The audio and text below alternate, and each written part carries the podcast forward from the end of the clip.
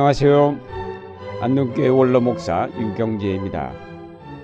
사도행전 7장에 보면 스데반이 유대인의 공의회 앞에 끌려나가 종교 재판을 받는 중에 이스라엘의 역사를 통하여 저들의 죄악을 지적하면서 그들은 의인이 올 것을 예언한 사람들을 죽였고 이제 당신들은 그 의인을 배반하여 하고 죽였다고 직격탄을 날리자 유대인들이 이 말을 듣고 격분해서 스데반에게 이를 갈았다고 하였습니다. 그때 스데반은 성령이 충만하여 하늘을 쳐다보니 하나님의 영광이 보이고 예수께서 하나님의 오른쪽에 서 계신 것을 보았습니다. 그는 너무 감격하여 외쳤습니다. 아, 하늘이 열려 있고 하나님 오른편에 사람의 아들이 서 계신 것이 보입니다. 그러자 유대인들은 귀를 막고 소리를 지르며 그를 끌어내어 예루살렘 성 밖으로 끌고 나아가 돌로 쳐 죽였습니다. 스데반은 초대교회 최초의 순교자가 되었습니다. 우리가 이 이야기에서 주목하고자 하는 것은 성령이 충만하여 하나님의 영광과 그 오른쪽에 서 계신 예수를 바라본 스데반을 유대인들이 존경하고 따른 것이 아니라 그를 이단자로 처단하였다는 사실입니다. 율법주의에 사로잡혀 역사를 통해 나타난 하나님의 섭리를 알지 못할 뿐 아니라 영적 능력도 없어서 영적 세계에 대하여 무지하였던 유대인들이 오히려 스데반을 죽였습니다. 교권주의자들이 영의 눈이 밝은 신앙인을 처단한 것입니다. 이런 사건은 기독교 2000년의 역사 속에서도 수없이 반복되어 왔고 오늘날에도 여전히 심심치 않게 일어나고 있습니다. 10월 31일은 종교개혁 기념일입니다. 지금으로부터 496년 전인 1517년 10월 31일 마틴 루터가 95개항의 논제를 내걸므로 시작된 교회 개혁의 불길이 전 유럽을 휩쓸어서 마침내 로마 교황청의 강력한 교권에 도전하여 새로운 기독교 역사를 이루었습니다. 그러나 그 이전인 1415년 보헤미아의 요한 후스 같은 개혁자는 로마 교황청에 의해 화형을 당하였습니다. 중세를 거치면서 굳어진 로마 카톨릭 교회의 권위주의는 교회를 부패하게 하였습니다. 이런 교회를 개혁하고자 했던 사람들 가운데 많은 사람이 스데반처럼 교황청에 의해 순교를 당하였습니다. 우린 이런 교회의 역사를 통해 중요한 몇 가지 교훈을 얻게 됩니다. 첫째로, 유대계의 율법주의나 로마 교황청의 교권주의가 이루어지는 것은 역동적인 하나님의 역사를 틀에 가두기 때문입니다. 이스라엘 자손들은 율법을 통해서가 아니라 그들의 삶을 통해서 하나님을 만났습니다. 출애굽 사건은 그들이 체험한 가장 큰 구원의 경험이었습니다. 그 과정에서 그들은 하나님께로부터 율법을 받았습니다. 율법은 하나님의 백성으로 지켜야 할 삶의 규범이었지 그것이 하나님의 역사를 체험케 하는 것은 아니었습니다. 그럼에도 그들은 율법을 중히 여기면서 그들의 삶에서 하나님을 멀리하였습니다.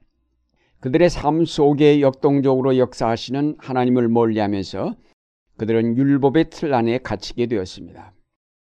바벨론 포로 생활을 통하여 저들은 율법서를 편찬하면서 율법에 더욱 열중하였습니다. 그러나 율법에 너무 집착한 나머지 살아 역사하시는 하나님을 잊어버리게 되었습니다. 그 결과 하나님의 아들이 오셨는데 오히려 그를 반대하고 핍박하여 마침내 십자가에 못 박아 죽였습니다. 그들이 예수를 죽인 것은 그가 그들이 절대시한 율법을 새롭게 해석하였기 때문이며 그들이 알지 못하는 하늘의 비밀들을 말씀하셨기 때문입니다. 유대인들이 올바로 율법을 해석하면서 하나님의 역동적인 역사를 알았더라면 예수님을 영접하였을 것이며 하나님의 구원의 비밀들을 깨달았을 것입니다. 로마 교황청도 마찬가지로 오랜 세월 하나님의 살아 움직이는 역사보다는 교황의 권위를 세우는 일에 몰두하면서 결국 교권주의에 빠지게 되었습니다. 이런 때에 마틴 루터가 성경을 연구하면서 교회와 교리의 수많은 불합리함을 알게 되었고 이에 95개조의 논제를 제기하기에 이르렀습니다. 교권에 물들지 않은 젊은 수사의 눈에 로마 교황청의 면죄부 판매를 비롯한 잘못된 교리들이 발견되었고 거침없이 논제를 제기하고 토론할 것을 제안하였습니다. 그러나 교회는 그를 파문하였고 새로운 진리의 싹을 묵살하여 버리려 하였습니다. 우리가 처음 믿을 때 가졌던 열정적 신앙은 시간이 흐르면서 식어지고 굳어지기 쉽습니다. 계속 자기 신앙의 발전과 성장을 위해 노력하지 않으면 일정한 틀에 갇히고 맙니다.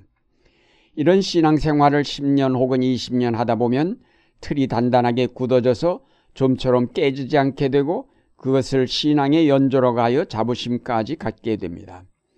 이렇게 굳어진 신자들이 장로도 되고 권사집사가 되어 교회의 주인 역할을 하게 됩니다. 그러면 교회도 결국 틀에 박혀 더 이상 발전하지 않게 되고 역동성을 잃게 됩니다. 둘째로, 이런 굳어진 신앙을 일깨우고 새롭게 하고자 나타난 주님의 일꾼들을 주목해 보아야 하겠습니다. 스데반은 초대교회가 선출한 7 일꾼 가운데 한 사람이었지만 그는 사도들 못지않게 성령 충만하였고 하나님의 아들 예수 그리스도와 그의 복음이 있기까지의 이스라엘 역사를 깊이 통찰함으로 뛰어난 역사의식을 가졌던 신앙인이었습니다. 그는 성령 충만한 사람이어서 영적 능력도 뛰어났던 것 같고 마침내는 직접 그의 눈으로 하나님의 영광과 그 우편에 계신 예수 그리스도를 뵙기까지 하였습니다. 교회 개혁의 기치를 높이 든 요한 후스나 마틴 루터, 요한 칼뱅, 스코틀랜드의 존 낙스 같은 사람들이 모두 평범한 신앙인들이 아니라 열정적으로 진리를 추구하였던 뛰어난 신앙인들이었습니다. 요한 후스는 왕을 비롯한 많은 사람이 아끼고 존경하는 훌륭한 신앙 지도자였습니다. 그는 끊임없이 진리를 탐구하면서 현실을 비판하고 하나님의 새로운 뜻을 이루려고 노력하였던 위대한 신학자였습니다. 교회 개혁에 불을 당긴 마틴 루터 역시 수도승으로 많은 고뇌와 자기투쟁을 통하여 영성을 일깨운 사람이요, 성경을 깊이 연구하면서 가르친 교수였습니다.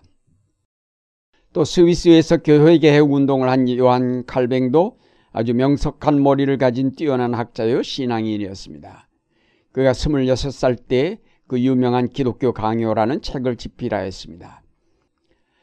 새로운 진리, 하늘의 비밀들을 찾아내는 일은 이와 같이 그 시대의 문제와 도전 앞에서 고민하며 끝없는 탐구와 기도와 노력을 아끼지 아니한 사람들에 의해서 이루어집니다. 새로운 진리나 하늘의 비밀들은 가만히 앉아있는 사람에게 주어지는 것이 아닙니다. 스데반에게 하늘문이 열리고 그 영광이 보인 것은 그만큼 그가 치열하게 영적 각성을 위해 노력하였기 때문입니다. 우리가 예수를 믿는 일은 아무 생각 없이 또 먹여주는 밥을 먹는 것처럼 진리를 받아먹는 것이 아닙니다. 성경을 읽으면서, 설교를 들으면서, 생활의 여러 가지 문제를 만나면서 왜 그럴까 고민하며 의심하며 기도하는 가운데서 새로운 깨달음을 얻게 되고 새로운 진리를 만나게 되며 하늘의 비밀들을 조금씩 알게 됩니다. 오늘 우리 사회와 교회가 안고 있는 문제에 대하여 고민하며 기도하는 사람에 의해서 이 사회와 교회가 개혁될 것입니다. 내 앞에 닥친 역경과 고난 앞에서 고민하면서 하나님의 도우심을 간구하는 사람만이 그 고난을 이길 수 있으며 동시에 새로운 깨달음도 얻게 될 것입니다. 오늘날 세계가 겪고 있는 문제와 우리 민족이 안고 있는 아픔과 우리 사회가 겪고 있는 온갖 불합리함과 혼돈은 우리 신앙인들에게는 큰 도전입니다. 우리는 이 도전 앞에서 하나님의 뜻이 무엇인가를 계속 물으면서 이 역사의 미래가 어떻게 될 것인가를 깊이 생각해야 할 것입니다. 사랑하는 여러분, 성경은 항상 우리 앞에 열려 있고 하늘문도 활짝 열려 있습니다. 그러나 성경에서 새로운 진리를 찾아내고 열린 하늘문을 통하여 새로운 비밀들을 보는 것은 아무나 할 수 있는 일은 아닙니다. 생각하는 사람, 고민하는 사람, 기도하는 사람, 연구하는 사람, 진리를 위해 두려움 없이 모험하는 사람만이 그것을 얻을 수 있습니다. 열정과 끈기를 가지고 진리를 탐구하면서 하나님의 나라를 이루어가는 여러분의 생활이 되시기를 바랍니다.